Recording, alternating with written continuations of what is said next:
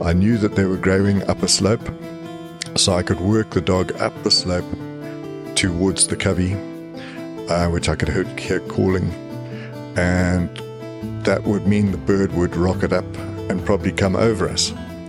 Um, and we did this. We went out really early in the morning, got the got the covey located, got the dog working up the hill, and she came on point just ahead of me and slightly above me, and we we flashed the grey wing, and the black sparrow just rocketed up and took it.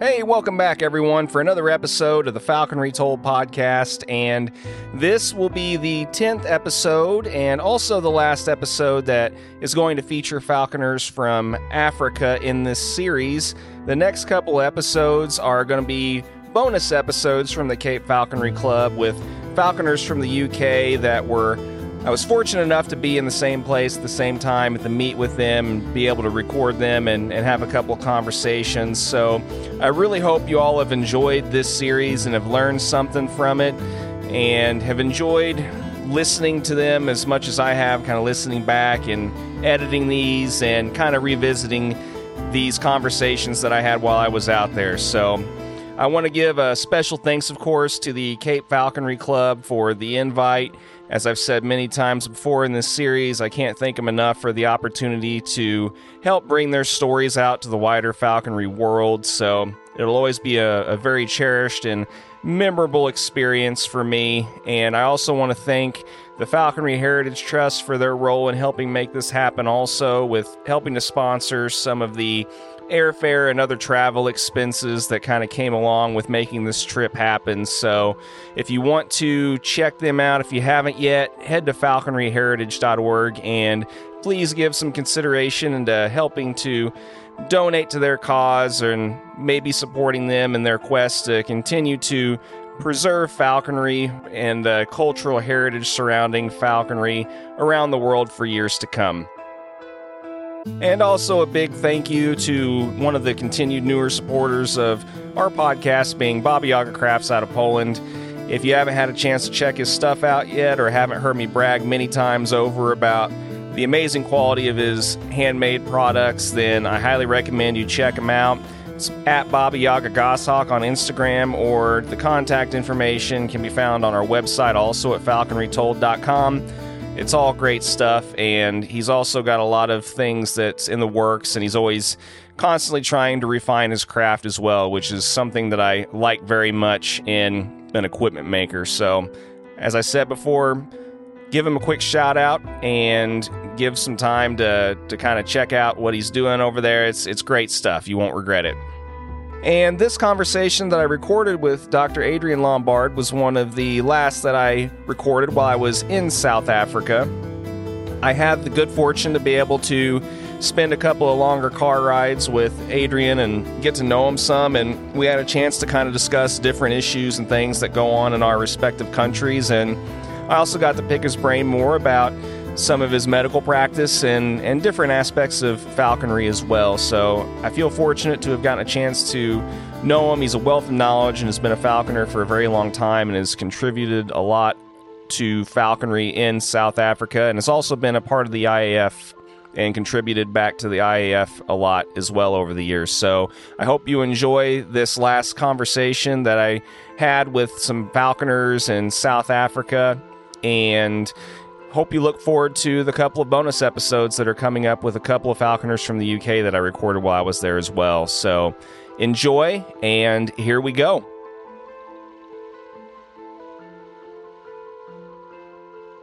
Well, at least we got your your truck situation ironed out this morning. yeah. How long have you been uh, worrying about those fuses? I wasn't worried until I drove out this morning. yeah, for everybody listening, we had to make a slight detour into uh was it series? Is that how you Ceres, yeah, yeah. Ceres. Yeah. Town close to where the meet is. Um yeah, we were out hawking this morning and uh yeah, our uh, our guest for this episode saw that he uh, didn't have particular lights that he needed, so uh, yeah, we had to make a trip into town after we saw two falcons um, sort of fly this morning. but um, but yeah, no, it's been like I said, it's been a good week, and um, it's been a great week. I'm glad that we've had a chance to get to know each other some. And um, yeah, talking at, at, dinner last night, I, I kind of discovered that we had a, you know, quite a bit of other other things in common with you. You know, having your your prior, uh, you know, experiences in the medical field and and things like that. And uh, and why don't you go ahead and just kind of tell everybody what uh, you know some of your your past um, you know professional history's been. Okay. Um, well, I qualified as a medical doctor. Um, and I'm a specialist in family medicine. I practice in a little town on the south of, of Cape Town called Fish Hoek. Um, I've been there for a long time. um, so it keeps me out of mischief. But uh, you got to keep yourself sane as well. So I do falconry. yeah, yeah. Well, it's just kind of funny because when we were at dinner last night, and I just kind of chuckled because you you uh, you know, were talking to me, and then you kind of pointed over at, at one of the other guys, and it's like, yeah, I, I delivered him. Indeed. yeah, that's kind of the what got that topic of conversation started. But, uh, but I mean, so you're still kind of practicing to some degree, then? Yeah, I'm still still fully engaged mm-hmm. with medical practice. Um, I'm a bit frightened to stop because I've watched a few of my colleagues retire and die. So. Yeah, there was um, there was a neonatologist that I used to work with, and um, he was afraid to retire for that reason. And I think he's still, I mean, he's he's been pra- he was practicing for like 50, 60 years, and uh, yeah, I mean, he just couldn't stop. He's just like, I don't know what I'll do with myself if I if uh, you know if if I stop practicing. But yeah, that's kind of his concern too. Yeah, I haven't been going quite that long, but about forty years. it's still a nice chunk of change. Yeah. Yeah. Yeah. Well, I mean, are you, um, I mean, you're not, unfortunately, you're not really flying any, any birds and stuff right now either, right? No, I'm not flying anymore. Um, it's become a bit of, well, a bit difficult for me. Um, time wise isn't always an issue because I'm involved in all sorts of other things. Um, and because of the growth of the city and various other things, I've lost a lot of the ground which I had to fly on close to home. So I have to travel a long way now. And so I just decided that what I would do is I'd let other people take the stress and I would go out with the, with the other guys flying their hawks and it uh, works quite nicely. yeah. I mean, and it seems like you enjoy just kind of taking your dog and, and letting your dog run for, for other, under other falcons and stuff too, right? Yeah. So we're still working a dog. Um, and it gets me out in the veld. It's great fun. Yeah. yeah. yeah. Awesome. Yeah. Well, I mean, like I said, this week's been pretty eye opening in a lot of ways and, and getting to meet so many different people. And, you know, now talking to two, you know, veterinary doctors this week on top of, you know, yourself. And, you know, there's been such a, a diverse amount of, of, of people here, you know, that have different backgrounds and, and careers and, you know, and as much as we can say, you know, it's almost we can't say it enough. It's it's funny how so many factors in falconry are just consistent around the world. There's always so much diversity. Yeah, that's true. I think I think um, falcon is incredibly diverse. You'll find falconers from every walk of life pretty well. Uh, I have a little joke. I say, well, you you know, you can find any kind of person as a falconer, but you won't find a dull one. So yeah, yeah. yeah, there is that. Yeah, everybody's kind of got their. Uh, you know, their quirks. They're all pretty nuts. yeah, yeah, yeah, yeah. We're all interesting bunch, that's for sure. But well, and so I mean, part of the reason why I was able to meet you over this week and of course over the weekend um, you know kind of was partially due to your you know uh, involvement in those you know other things that you just kind of mentioned just now that, that kind of keep you busy. Um, why don't you just go ahead and, and kind of tell people what your role was, you know, this weekend, like what kind of was was going on with the conference, and um, you know, kind of start off maybe talking about that a little bit, and you know, some of the different roles that you've served in similar, you know, capacities. Yeah, so probably if I put it in context, um, I became involved with the IAF back in 2002, I think it was. Um, and then a few years later, I became the executive secretary, and then I was the president of the IAF from 2013 to 2018, um, which was two three-year terms that were allowed. It was plenty. um, but during that time, we built up relationships with other organizations, and specifically with the IUCN. Um, the IUCN is the world's largest conservation organization, so pretty significant organization, uh, which we felt was something that we needed to be associated with. The the IAF has been a member of the IUCN, so it's an ordinary, it's an international member of the IUCN, IUCN since 1996. Um, but we linked up with Professor Robert Kenward, and he at that stage was heading a group called the Sustainable Use and Management of Ecosystems Group. And he had some projects in mind, um, looking at using uh, software that's quite simple for people to manage, creating portals which um, can be multilingual. And I was looking for some conservation engagement which the IAF could start to undertake, which wouldn't cost a lot of money because we didn't have a lot of money. So this sort of of project was within our means. Um, we found a project which was needed uh, to develop a multilingual portal um, to try and assess what the attitudes and perceptions were of falconers and falcon trappers, people involved with falcons throughout the range of the Saker falcon. Um, and that's a pretty tricky piece of country because it extends from China all the way through to Hungary. Um, and a lot of the people there obviously don't speak English um, are now maybe quite wary of speaking English. So be able to communicate with them in their own languages um, and to open contact with them is quite an achievement. And we we teamed up with BirdLife International and with um, Convention for Migratory Species, the Raptors MOU, who wanted this project done. And we managed to get it going. And through the links that the IAF had with people in those countries, we were able to get young folk involved doing translations, um, basically for pocket money. And we then got the, the portals up and working, and we designed it so that um, they could be you. It could be operated from smartphones because we found that that most people in that part of the world have access to a smartphone and then to try and get their opinions and views on stuff, we ran little competitions. Uh, so if you responded, then you were in the hat to to win a prize, and that got got us. It, was actually remarkably successful. We we got a lot of hits. We got a lot of people communicating right across pretty difficult part of part of Eurasia, um, and it because the the the project was successful, we then looked at further projects along this line. Um, and basically, that has led to a memorandum of understanding between IAF and IUCN. Um, I've subsequently, I'm no longer president of the IAF, so, and Robert Kenward had done his two four year stints with the IUCN as the lead of this group, and I took over from him.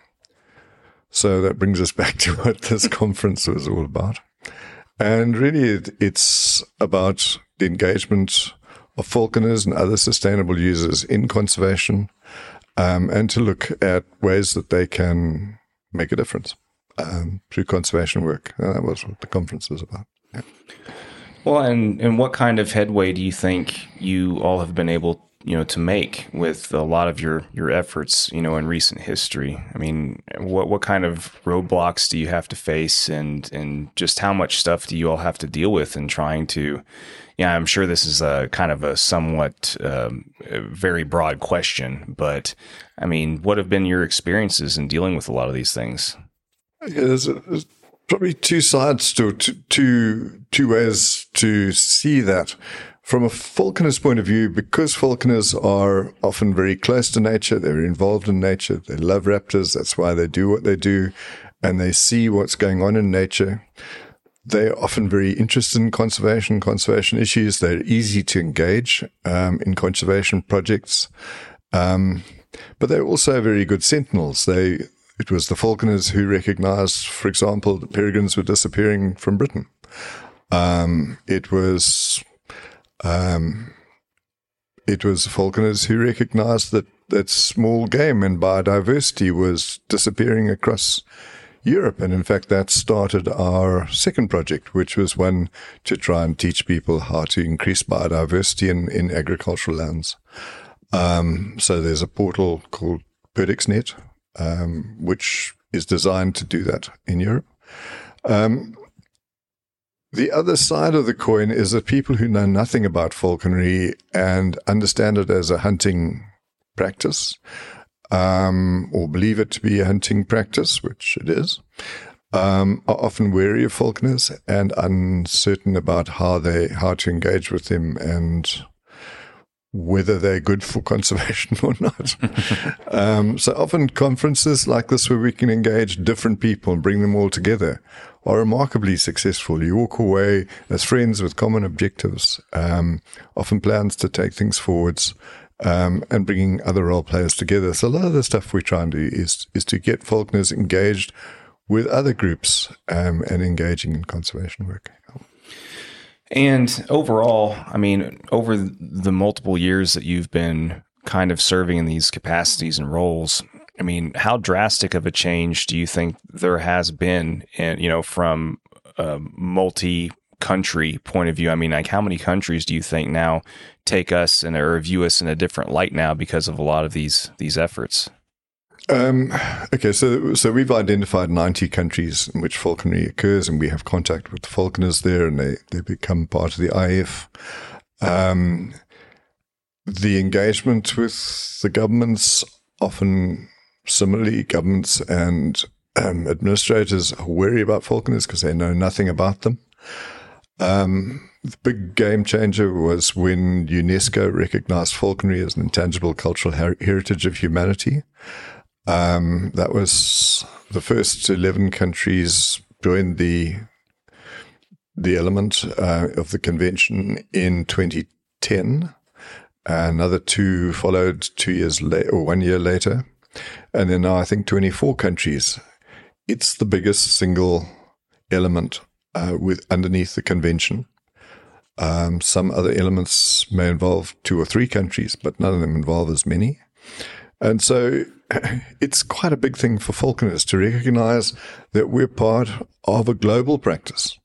Sure, we have our differences, our different practices, our different cultures within falconry, but falconry itself is a global practice. Um, and it's beneficial to conservation. It's good for culture. It's good for bringing people together, uh, establishing understandings between them. Um, we've been very fortunate in that the the UAE has been funding us, uh, specifically Abu Dhabi, um, and they've recognized the necessity to bring young people into into falconry and to encourage them to to practice falconry and to get together.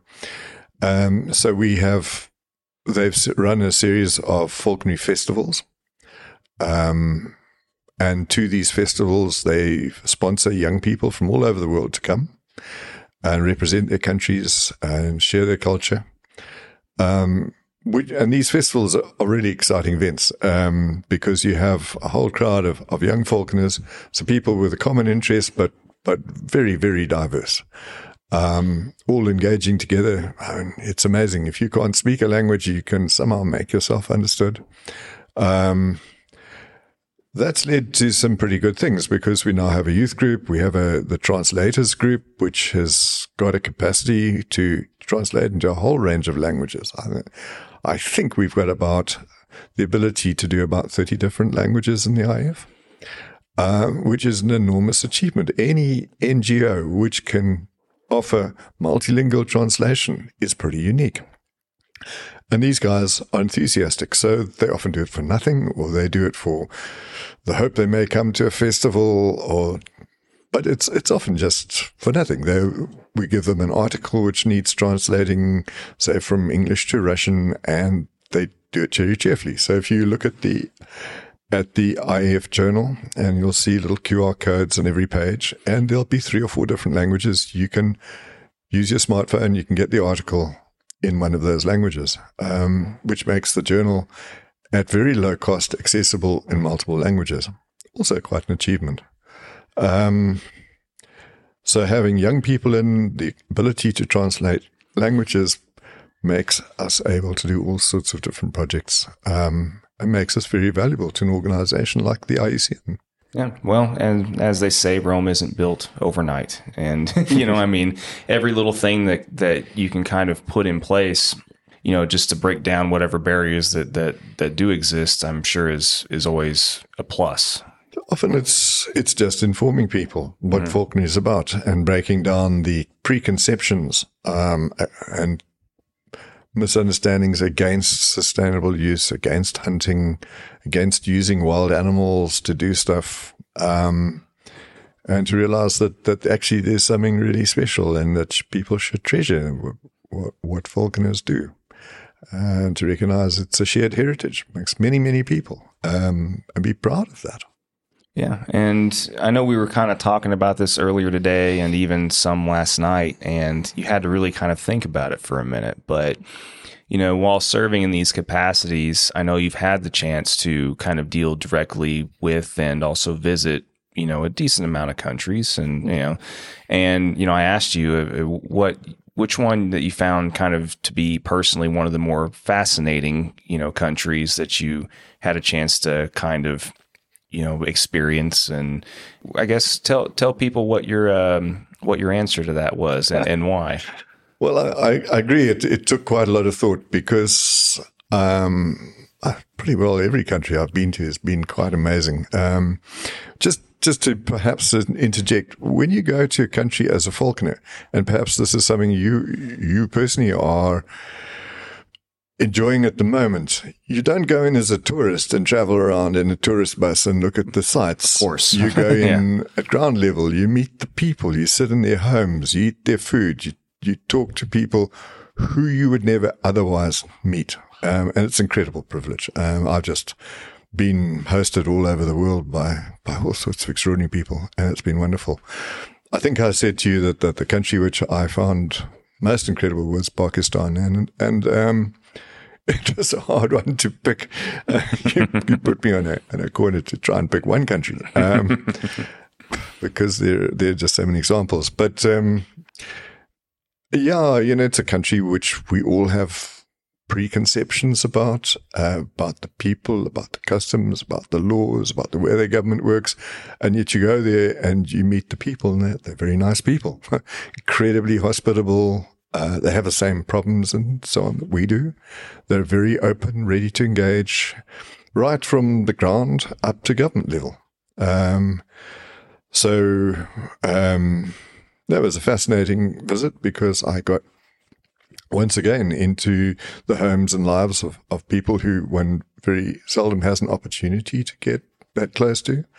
Um, but also I met with government ministers and, and uh, provincial officials and so on who once again were incredibly open, quite prepared to talk to me um, and to listen to what we have said. And the outcome of it was a memorandum of understanding between IAF and Pakistan to promote raptor conservation. Um, and that's that MOU is taking work forwards as we speak. So, you know, it's it's just been a, a very privileged experience. All these. well, and and like I said, I always like getting I always like getting uh, people's opinions because I mean, part of the reason why I love doing this so much is because I do get to see for myself. I mean, especially over the last handful of years or so, there's been a lot of things that have happened with me in my personal life that have really just kind of made me, you know, really question, you know, a lot of things and perceptions of, of different, you know, I mean, uh, cultures and different things. And so I like seeing for myself, you know, what, uh, what things are like and forming my own opinion. And I do in the process, I do like meeting lots of other people that do the same. And, and, um, you know, I've have had the, the fortunate, uh, ability to experience a lot of different cultures, especially in, in, falconry, you know, firsthand. So, you know, thanks for being willing to share that. I know it's kind of putting you on the spot a little bit because, you know, it, it really, once you've been to enough places and, you know, I know whenever I get asked certain things. It's hard for me to pick, even just, and I'm, I'm sure I probably haven't been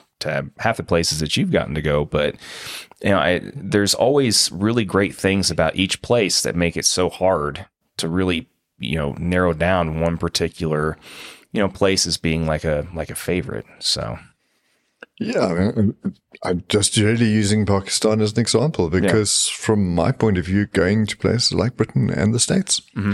and really getting to know the people from those countries and walking in their countryside and going to their homes gives you a completely different insight into countries which you otherwise hear about on the news, you see on TV, and it's it's a very different world out there. You mm-hmm. know, you know? yeah. Um, so you know, extraordinarily fortunate, but it. Perhaps this is one of the important things about the globalization of falconry is that it does bring people from different backgrounds and different perceptions together and in a in a common um, practice, common goals, um, and bring. It's actually quite amazing. Um, this was my first experience with IAF in 2002 when I went to the meeting in Abu Dhabi, and they'd brought people literally from all over the world, and I was sitting there talking to people from Turkmenistan and uh, Korea and goodness knows where else. And I never thought I would ever meet people like this, sit and chat with them. It was just a mind blowing experience. And it, it was really what got me going and trying to, to contribute and volunteer with the IAF. Yeah. Well, I mean, luckily there was, luckily there was something that was a, a catalyst for you. Like, mm. you know, uh, there's always got to be some kind of spark that gets people motivated and interested in in doing some of the well, for lack of better words, crazy things we do in some ways. You know, I mean, I mean, including falconry itself, which I'm sure we can talk about a lot of these other things all day. But I do want to go ahead and just branch into, you know, the the falconry part of your life and and just find out, you know, if if you wouldn't mind you know, share with us how you got into falconry and what was kind of your I don't know, the the light bulb moment, I guess. Okay. Um, I grew up in Rhodesia, what now what is now Zimbabwe. Um, and as a schoolboy, I had a neighbor, the father of one of my friends at school, who was in falconry, and I saw him doing this. Hey, that that looks like fun, you know. Um, it just clicked. That was something I'd like to do, and he was very decent to me. He got me started, showed me how to catch a hawk and train it. Um, I then the school that I was at was a boarding school, and they were also very accepting. Uh, there was a teacher there who, well, a couple of teachers there who were very supportive of me doing falconry. One was a, a very good raptor photographer, chap called Peter Steyn, um, and he wanted a kid who would climb trees and build hides for him and scramble around the bush looking for looking for raptor nests. And so I was um, well in my element there. Um, and Peter and I are still friends today. He's he's getting on now. He's in his eighties, but um, yeah, it was a wonderful experience. And um, the school itself was was supportive of me, and I got on and flew hawks there and never stopped. Um, later in life, I, I sort of realized that the bird which suits me best or suited me best is the black sparrowhawk. Um, it's a fairly challenging hawk, and the closest comparator I think is probably the Cooper's hawk, which is a bit smaller, but but probably quite similar in temperament. So the black sparrowhawk is a very big sparrowhawk. It's not a goshawk. Um, so it comes with management challenges and temperament challenges, um, but it's something which you you've got to work at to get right.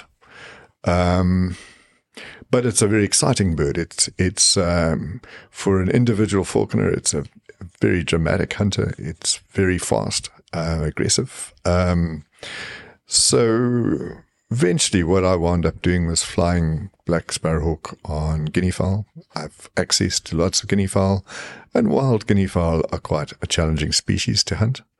Um, they're very different from the farmyard variety that, that people think about. um, and yeah, so that's what I finally wound up wound up spending most of my falconry career doing. Um, and I found it very challenging, but also very satisfying. It's a, it's a nice thing to get right, you know. Well, and before I ask you some more questions about that, I mean, what what other birds did you start with, and and around the time that you started in, I mean, were all the um, was all the the regulations and how you know Zimbabwe like currently does things? I mean, were those already in place, or did you kind of come into falconry before a lot of those things were in place? Yeah. So I came into falconry before those things were in place, um, and we were pretty rough and ready. um, we didn't really know a lot about the indigenous raptors there and what could be done with them. Um, the first first bird I flew was actually something called a lizard buzzard, and I I managed to catch some pretty strange things with it. Um, but it it uh, yeah, I mean that's kids getting into into falconry and and taking opportunities. And I flew an African goshawk and caught some stuff with that. Um, but then I, the first bird that I probably properly flew was a Lanner falcon. Um, so I didn't really know how to hunt a falcon, but got this bird flying and going up in thermals and having all sorts of fun. And it was really exhilarating. And, and that what probably made me a, an addict for life. well, and did you did you fly any other species in between there too? I mean, I know you were practicing for a long time, but I mean, did you did you fly any like African hawk eagles or anything, or did you? Okay, I did fly some African hawk eagles. so while I was a while I was a student, um, my my time to fly hawks was pretty limited, but flying an African hawk eagle was something which which could fit in because it's a it's it's a raptor which one didn't have to fly every day. Um, so, and what we were doing there was night hawking with the African hawk eagles, which actually is a whole bunch of fun. Um, they chase uh, scrub hares, which like the brown hare or presume your jackrabbit. I'm sure. Um, and in the spot, they're a nocturnal animal. They come out at night. Um, we get them in the spotlight. They run and jink. Um, and it's quite a challenge for hawk eagle to catch them. Um, so yeah, I flew hawk eagles like that. I also got them hunting guinea fowl, but they really are not as, as adept and as exhilarating hunting guinea fowl as black sparrowhawk. So yeah. Yeah, so I'm. It's kind of funny that you say that something like a um, an African hawk eagle would fit more into your schedule in your life than like some of these other species. I mean, that's that's kind of intriguing. Was there? I mean, was there a particular quality about that that, or was it just kind of where you were in proximity to like being able to hunt, or things that kind of made it at that time a little bit a better fit for your life? Look, I think if you want to fly a falcon well, even a black sparrowhawk well, you need to have time and access to quarry. Um, you've got to be able to get out pretty frequently, ideally every day, but at least sort of three, four times a week. Mm-hmm. Um, and the hawk eagle flying at night on, on hares and so on, I didn't have to do that. So I could fit it in with my studies, maybe fly it weekends, one night a week, something like that. Um, yeah. That and yeah, and they, they didn't require near the near the work then that uh, that the other species did. Uh, yeah, they're a fairly phlegmatic animal. Um, when they settle into what you're doing, um, yeah, they don't require the maintenance that a black sparrow or maybe a, a peregrine or something does. So it'd be kind of like you know uh, people that that fly, you know, like red, you know, like red tails. Red tails I mean, and, and uh, Harris Hawks and on. Sure, and, and it kind of sure. goes without saying. I mean, we, we have to say, of course, if you fly any species more, you're going to get more out of it. They're going to be better fit and all this kind of stuff. And you know, really, you you need to dedicate as much time as possible to it. But but yeah, I mean, it's just kind of a general rule of thumb. There there there are species that it seems like you can you know you don't have to fly quite as much just because of their temperament and and and stuff. So well i didn't yeah i didn't know that about them. You know i think that um you know like i said i've really been enjoying you know learning about all this stuff you know this week. And and um yeah i mean as far as the the black spars I, I guess we can we can kind of go back around to to them then you know, I've I've had a couple of conversations so far this week about about black spars, and uh, you know, one of which was from uh, you know Zane, who's who is one of your esteemed apprentices. well, Zane, Zane, Zane flew a couple of pretty good black spars. You know? yeah. yeah, and um, but you know, one of the questions that I had for for them also, and i will ask you what your opinion is. I know there's kind of a consensus, like because you you did make the comparison, and and I was kind of assuming too that they probably are the most like I don't know similar to to Cooper's hawks, at least in our in temperament and and things like that do you think that, that there's a lesser percentage of them that are probably suitable to be falconry birds just because of their temperament and stuff as opposed to like other species? Because that's kind of a theory that that you know some people have in the US is you know I mean it's it's a lot harder to find a Cooper's hawk that you know that you can work through those temperament barriers and then the nervous nature and everything that so I mean I'm just kind of curious what your what your thoughts are on that. So that all boils down to management mm-hmm. and training techniques. Um, and I don't know that there's necessarily a proportion of birds that are bad birds and never going to be suitable for falconry. Certainly, there probably is the odd one. Um, but it's in that initial management when you take up a bird and you start working with it, and you've got to think every step of the way not to make mistakes.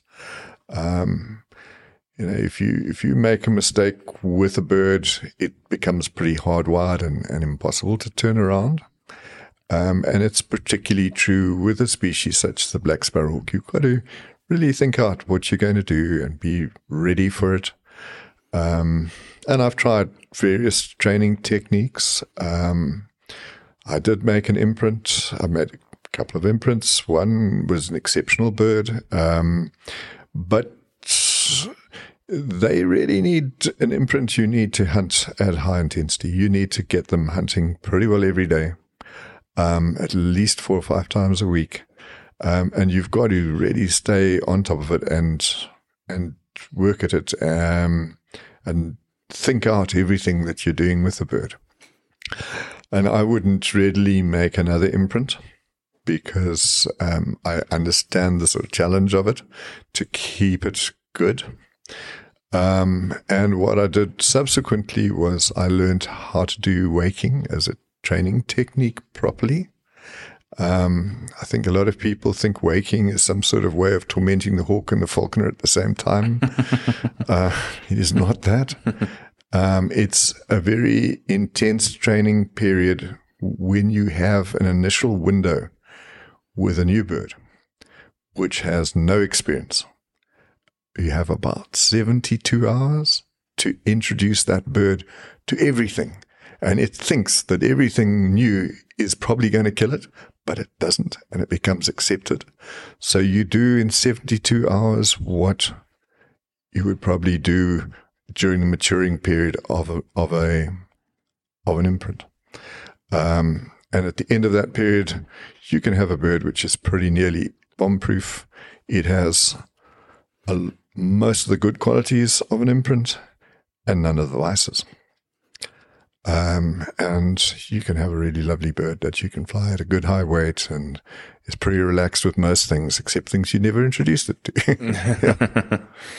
yeah. 72 hours is a that's not very much time yeah to, yeah, yeah, to, to expose yeah. and, and what, what were all so the things yeah go into that knowing exactly what you want to do well and that's what's, what's um, going to be my next question really prepared yeah yeah so you catch the bird up, um, and it's hooded, and you put all the equipment on it, and then the next trick is to get it to stand on the glove, standing on the glove, and you have it right in the middle of your house. The dog sitting beside you, and the hood comes off for a second and goes straight back on again. and it got a little glimpse. What it saw didn't kill it, but yeah, back in the hood, and the hood's a safe place. So, you know, we play a game as children uh, called, you know, catches and den. And you get into den, you're safe. So you teach the hawk that the hood is den. When it's in the hood, no one messes with it. it doesn't get touched, it doesn't get pushed around. It's quite safe. The hood comes off and it sees stuff around it. And hood goes back on. And then very slowly it starts to relax. And then you introduce food. And then you have the dog sitting on your lap while it's eating the food. And then you drive around in the car with the hood on, the hood comes off, the hood goes back on. You take it to some friends, you do all of these things. Um, And slowly, during the 72 hours, it's learning all these things. It's eating now. It's sitting on the glo- glove. The hood's coming on and off. So it's pretty used to the hood coming on and off. But it's learning very fast all the things that are around it and nothing harms it. The end of that time, you've got a bird that's pretty relaxed and you can now start working with and training and introducing training techniques to.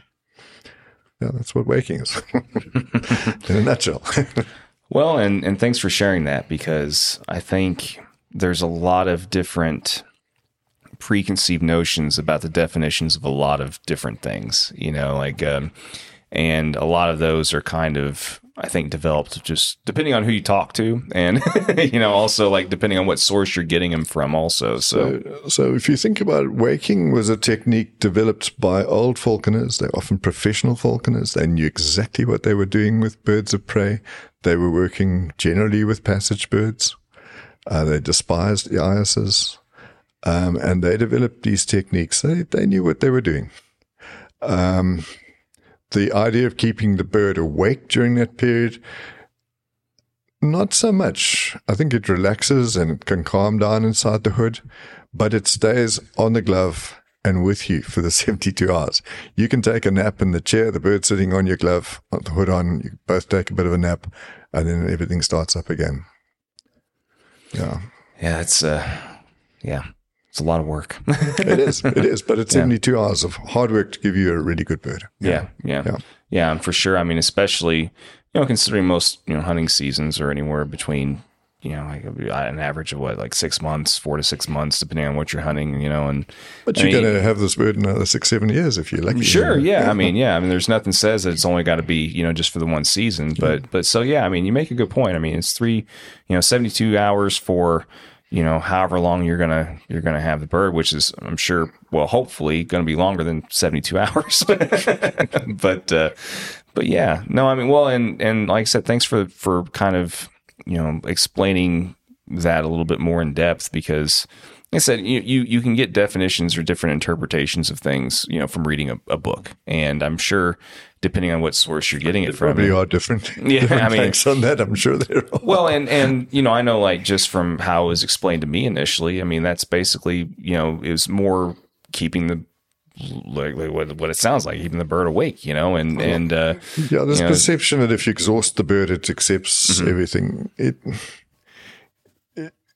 yeah, it's it's it's a, it's a lot more than that, and it it doesn't necessarily exhaust the bird. I mean, you you want the bird to come out of this actually feeling that that wow, this this world's not so bad. so, yeah, yeah, yeah. Well, cool. Yeah, I mean that um, I think you know would be interesting for a lot of people to hear, and um, you know, as far as uh, you know, the other aspects of of I mean, was there any other species in there that you that you flew during your your time, or is it pretty much mainly just those? Um, well, I've flown flown another number of birds, not terribly successful. I, am not a great long winger. Um, probably the problem there is loss of uh, not having enough time and not having enough access to the right quarry and, and situations to fly long wings successfully. Maybe I don't have the temperament to be a long winger. sure. I have noticed that about a lot of guys that favor uh, short wings or accipiters. They, uh, you know, it seems like if that's what they favor, that's what they favor. Nick Fox uh, said that um, the Austringer is lonely and morose. I challenged him on it. He said, no, he didn't say anything of the sort. yeah. Yeah. Yeah. We kind of have really selective memories sometimes as falconers, too. Yeah. I'm sure that you could probably vouch for that as well. But, um, well, and you know, just kind of going back a little bit then, you know, and how you incorporated all this stuff. I mean, whenever you were studying, and I mean, were there any gaps that you had to take off, like whenever you were practicing, or were you always able to do this even whenever you were studying for for your doctorate and all that kind of stuff? Um, well, as I, as I said, I, I managed to do fly hockey as a student. Yeah, yeah, right. But there was a big gap. Mm-hmm. Um, there was a big gap for a number of reasons. I unfortunately got involved in a war, and then I got in, I moved countries and I moved to the Western Cape, where at that time falconry was not permitted, was forbidden. Um, and I was trying to develop my career, so uh, sort of bit the bullet and said, "Well, you can't do it here, um, so I won't do it, and I'll just get on with what I'm doing." Um, And then I heard about Ed Utley, who lives in a little town not far from me, and he had imported some um, Scottish peregrines and was trying to twist the arm of our nature conservation people to allow falconry.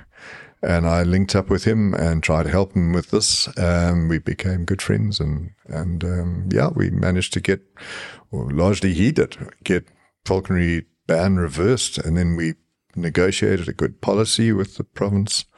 And we've had pretty good experience flying hawks here for the last 25 odd years. I'm glad that things worked out to where everyone here was able to get that privilege back. And, you know, especially after talking with, with Edmund and, and, um, you know, some of these other guys that have been so instrumental in, in kind of, um, being involved in what it takes to kind of, I don't know, jump those hurdles, so to speak. I mean, it, it sounds like it was an incredible amount of work. And, um, you know, I mean, I guess I, I think that, um, I think that people need to hear, you know, all the different hoops that you have to jump through to try and get something back that's taken away. Well, that's that's the really difficult part. If you've lost it or if you didn't have it, it's difficult to get it started.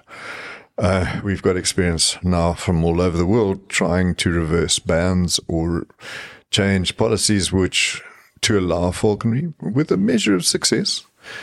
But you know, our success here in the Western Cape depended also on people who were prepared to sit and listen to what we need to do and to be mentally flexible enough to accept that you know these strange people want to do something and is it going to be harmful to conservation? Well probably not.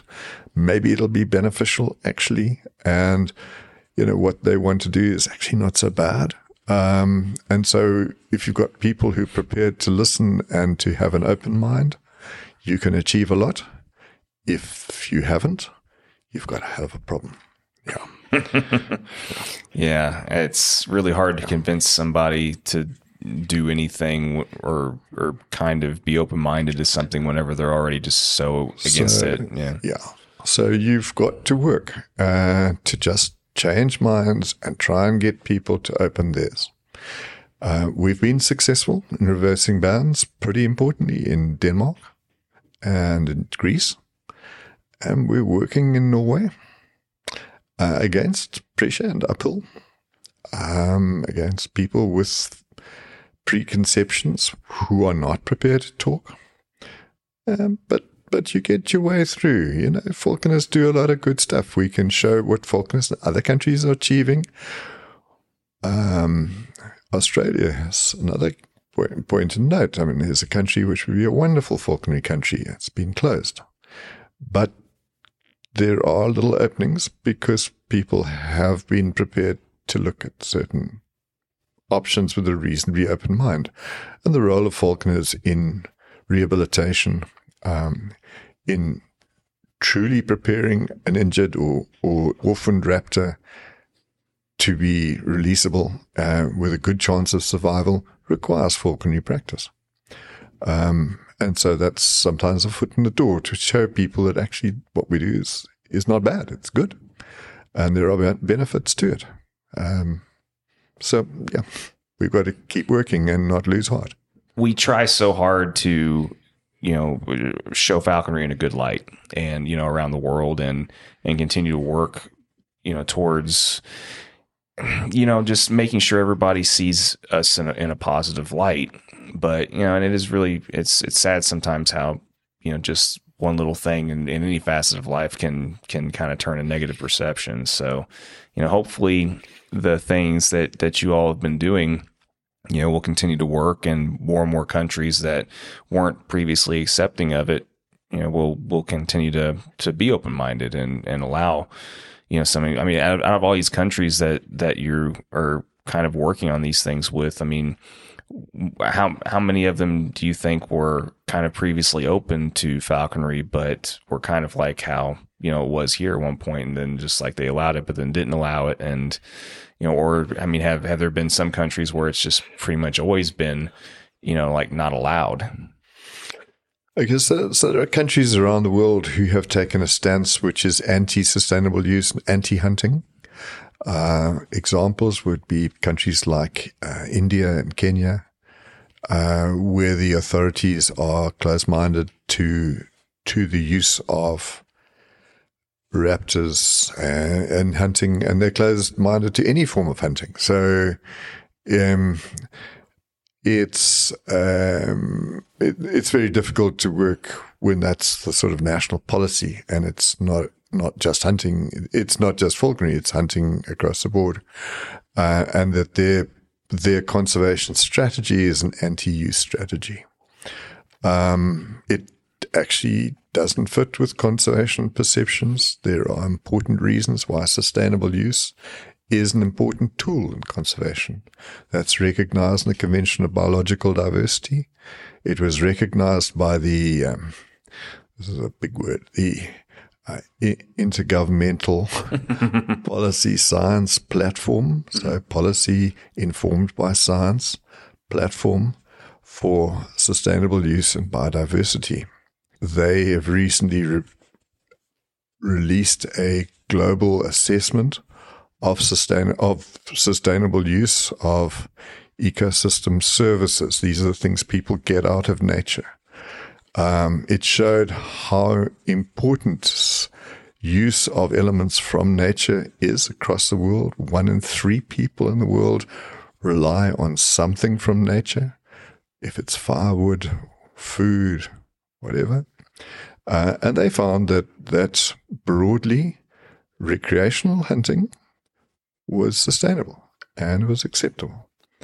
Um, so I know this is a this is a big thing. This is a, a United Nations level finding.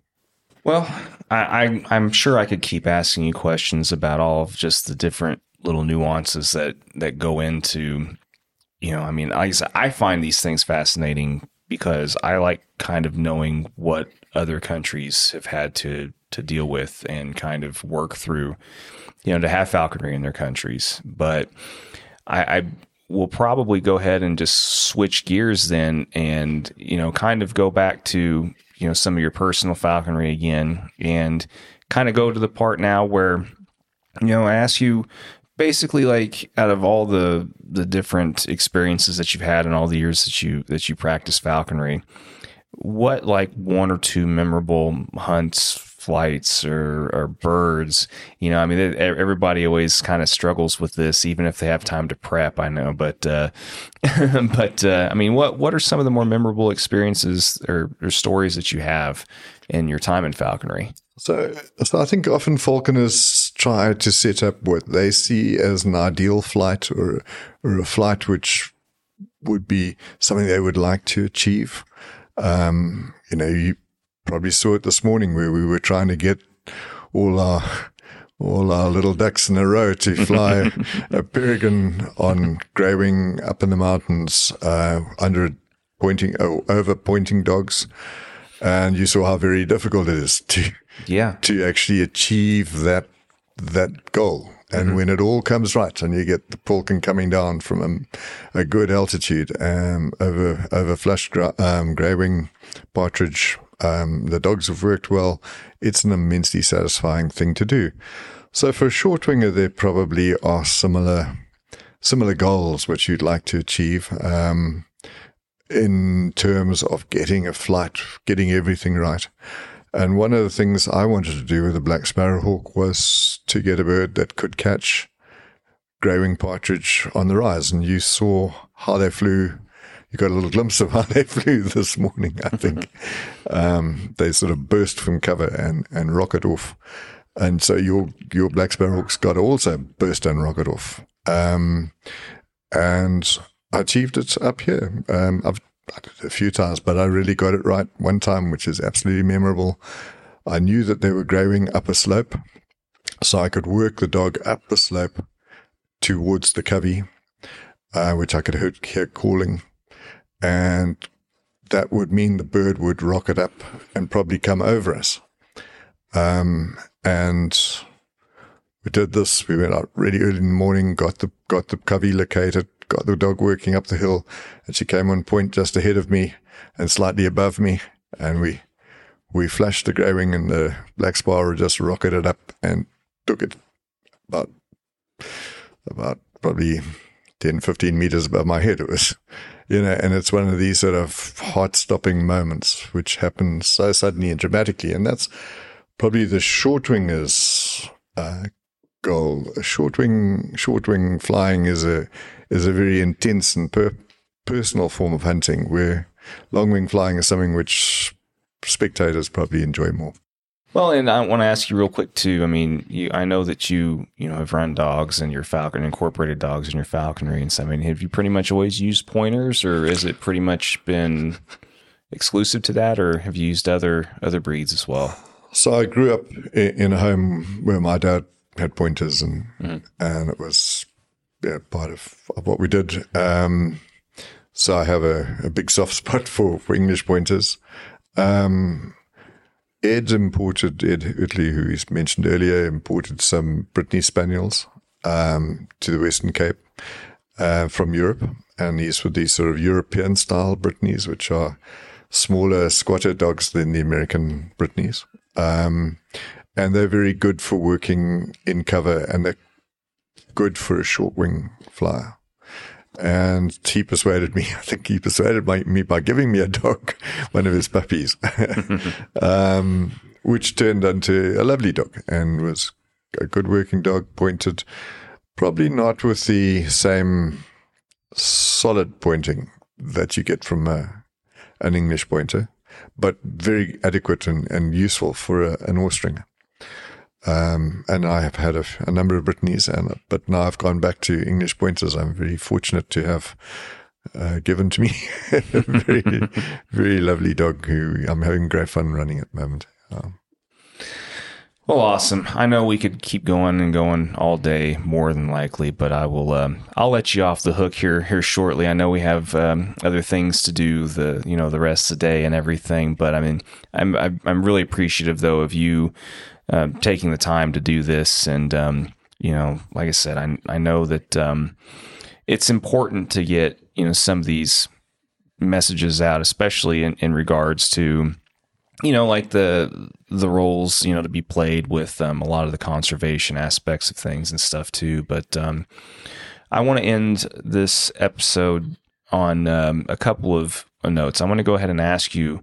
I mean, and I've I've kind of talked some previously with with a couple of the guests from this week, but um, I mean, for people that want to take a more active role, and I mean, you mentioned, you know, the importance of um, and the recognition of the importance of you know, getting a lot of younger people, you know, involved in in falconry and know all that stuff. But I mean, I think there's a lot of um, younger falconers probably that that may not know kind of how to get involved you know with some of um, you know the the broader aspect of of you know the the conservation side of things and also possibly serving roles in these different um, organizations and everything. So what um, I mean what would you tell them is the best way to kind of become more active and and get kind of involved with some of these different organizations and, and take a more active role in a lot of these things Okay, so so a lot of us just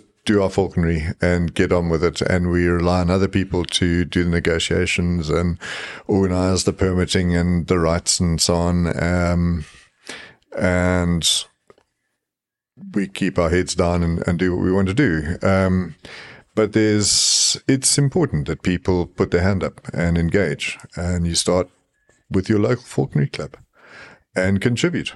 You know, um, there's always work to be done. There's stuff that can be achieved within within your local falconry club, um, and you if you're interested in taking things further, it can grow from there in any direction you want to take it.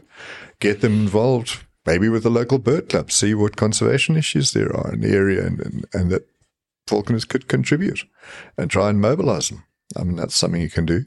If you want to go on through the administration of your national club or your provincial club or whatever, uh, you can get involved, involved with the IAF. The IAF is always looking for volunteers and for, for youth members. Um, you'd be welcome to join the youth groups of the IAF. Um, they're all online. They're, chatting away busily with each other. They're not they're not in any way sort of exclusive groups. So you know, you're welcome to go and, and ask to join these groups. Um, get involved, see what they're talking about and doing. Um, so you know, there's two two things with falconry. Probably to to try and improve your career as a falconer as far as you can, to do the sport as well as you can, um, but also to get involved in the other stuff to make sure that falconry stays alive, that falconry contributes to conservation, so we don't just take out of the out of the world, we put stuff back in, and that's that's a very important thing for every falconer to to give thought to. Yeah. And as far as you know, falconry in particular, I mean, what um, what piece of advice would you like to leave you know current and, and prospective falconers? You know, I mean, is there a particular sentiment or um, you know thought that that you think is is really you know important or um, you know, I mean, what uh, what what kind of um, you know sentiment would you kind of I don't know like a or what what what best piece of advice would, would you like to give you know the the the current and, and future generations of falconers? Yes i'm probably the worst person to give any advice. But i think probably to say look falconry falconry is a way of life. It's not just a hobby that you can pick up do for a bit go and then go do something else um, if you want to do falconry, you want to do it properly. If you don't want to do it properly, please don't do it at all. Um, that's not any attempt to be exclusive. It's saying, look, you know, you, you're taking on responsibility for another organism, which is pretty fragile animal, which needs to be looked after properly, uh, which is going to need a lot of commitment. And if you want to do this properly, you have to put a lot of time, thought, and effort. It's going to have a price on your personal life. It'll have a price on your professional life. Um, and just recognize that at the outset. And if you're prepared to make those, those sacrifices, if you will, then go and do it because um, it's absolutely absorbing and rewarding and thrilling. But you've got to make that commitment. Yeah. All right. Well, and is there anything else that you would like to um I don't know, either uh, plug or you know, just just at, at, the end at the end here. I mean, is there anything else that that we've kind of left out of this conversation that you'd like to make make note of before we end this? Or yeah, we've been pretty pretty broadly covered stuff. well, I wanted to make sure we covered as many bases as we could, and and it's always so impossible to to capture everything about people's you know lives and falconry and everything in, in a span of an hour. But uh, but I appreciate your time again, and thank you again. You know so much for for agreeing to do this. And you know, I, like I said, I think it's really important for people to hear, especially from people like yourself who have served in, you know, even the much larger capacities and in these different, you know, even like worldwide organizations and stuff. And, uh, you know, I mean, people need to hear these type of things. You know, if I could do it, anybody can. All you got to do is stick up your hand and volunteer and get out there and do stuff. Yeah. Perfect. All right. Well, thanks a lot, Adrian. I appreciate your time. And um, you've got a glass of wine there that still needs to be finished. So I'd like to get this microphone yeah, out the way. yeah, yeah, yeah. I'm, uh, don't worry. I'm going to let you off the off the hook soon. I'll get it out of your way, and uh, we can have another drink and and enjoy the rest of the day. Thank you very much. All right. Thanks a lot.